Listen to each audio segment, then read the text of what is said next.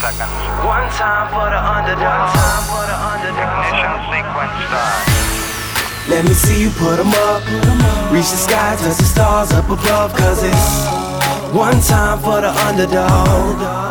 One time for the underdog. I'm Patrick Bet-David, host of Valuetainment, and today we're going to talk about what entrepreneurs and executives actually can learn from nonprofit organizations. This past week, I visited Toronto, Canada, and then I went to Jacksonville and Fort Lauderdale and San Francisco. And during that trip, I was visiting several other entrepreneurs, startup entrepreneurs, business owners. And a question was brought up. Is it harder to run a nonprofit or is it harder to run a profit organization? I asked the question this: a person who runs a nonprofit, if we took them and we planted them in a profit, would that person do better than a person who's been in profit all day long going into a nonprofit? Let me explain to you why. There is a lot we can learn from nonprofit organizations, especially startup entrepreneurs. Lots to be learned from nonprofit organizations. I came up with six. There was a lot of points, but six main points I came up with on what we as startup entrepreneurs can learn from different nonprofit organizations, leaders who lead nonprofit organizations. First one's this: if you're around a leader of a nonprofit organization, they cannot help but talk about their cause and the purpose of their nonprofit all the time. There is no way in the world you can be around a nonprofit organization leader, anybody, and have them not talk about their cause. Sometimes, you know, profit entrepreneurs, they're going to talk about profits. They're going to talk about business. They're going to talk about their revenues, the numbers.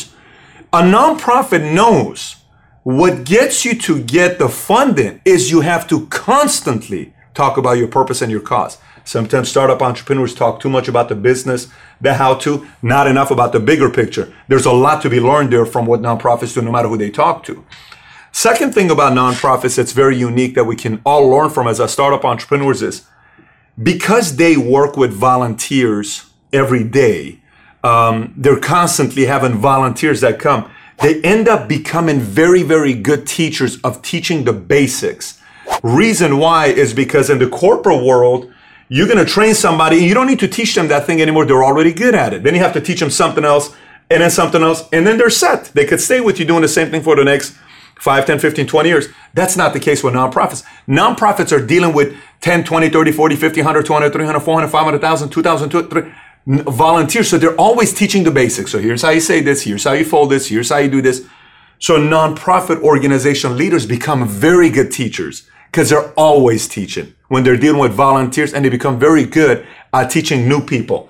Startup entrepreneurs can learn a lot about that on what they do. The next thing, what nonprofits do. Sometimes startup entrepreneurs, we tend to, success comes and then the family, friends, people say, I'm doing this, I'm running a business, I'm running this, I'm running that.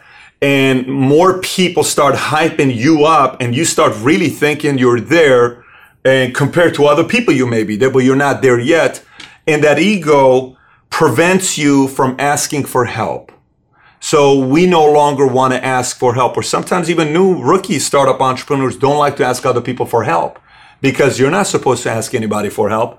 Well, anybody who runs a nonprofit organization, they are always asking people for help. Hey, Mary, do you mind helping us out about this? Hey, John, do you have a couple minutes? Yes. Hey, I just need your help. Do you mind if you help us out for this project? Please, if you could really help us out, we would definitely appreciate it.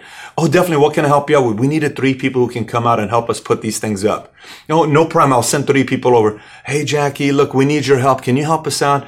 We're looking for somebody who can help us bring an AV team. We just don't have a budget for it. Can you bring somebody or so? They're always good at asking for help. Sometimes startup entrepreneurs, they think they don't have the right to ask for help, and you can always ask for help. When you're smaller, you got to ask a lot of people for help. When you're getting big, you got to ask a lot of people for help, and sometimes it's a reciprocal. You're giving help to another person to partner up with. Here's another thing nonprofit organizations do very well that startup entrepreneurs can learn from. They're very good at stretching the money. They're very, very good at stretching the money. They can put a $20,000 event together with $1,000. A startup entrepreneur sometimes tends to put a $20,000 event together with $50,000. Does that make sense?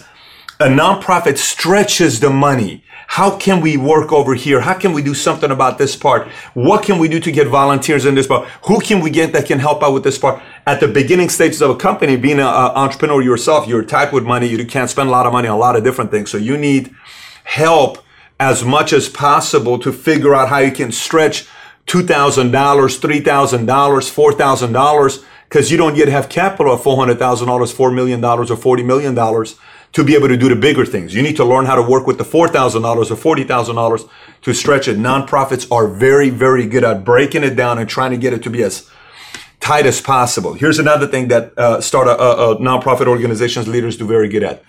They eventually, because they ask so many people for help and get rejected, because they ask so many people to raise money with and they get rejected, because every day they're told no, guess what they become immune to? They become immune to rejection. It doesn't bother them no more. Because to run a nonprofit, you cannot run a healthy nonprofit without being rejected every single day. Whether you're running a church, whether you're running a nonprofit organization for a cause, and it doesn't matter. So many people will regularly say no to you. So many people will constantly say no to you, and you still got to be able to learn how to deal with it. And then last but not least, nonprofit organizations, they see a lot of people come and they see a lot of people go.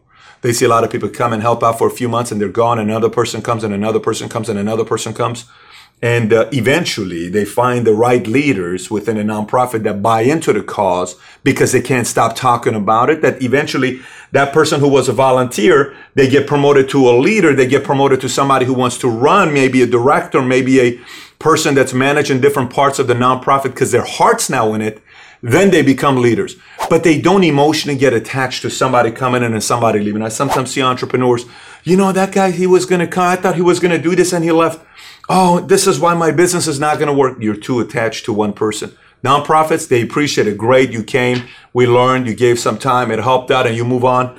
And when you think about those things and you think about what nonprofit organizations leaders do, I would tell you, if you know locally any nonprofits that do very well and you're an entrepreneur, take them out to lunch. Treat them out to lunch. That's my suggestion to you. Treat them out to lunch for 1 hour. Ask them questions. Questions such as, how do you ask for help? How do you raise money when you ask people to voluntarily give $1,000, $2,000? How do you do it?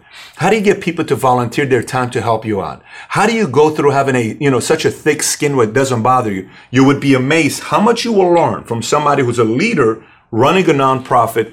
As a startup entrepreneur, it'll help take your business to a whole different level. Thanks everybody for listening. And by the way, if you haven't already subscribed to Valuetainment on iTunes, please do so. Give us a 5-star, write a review if you haven't already. And if you have any questions for me that you may have, you can always find me on Snapchat, Instagram, Facebook, or YouTube. Just search my name, Patrick Bet-David. And I actually do respond back when you snap me or send me a message on Instagram. With that being said, have a great day today. Take care, everybody. Bye-bye.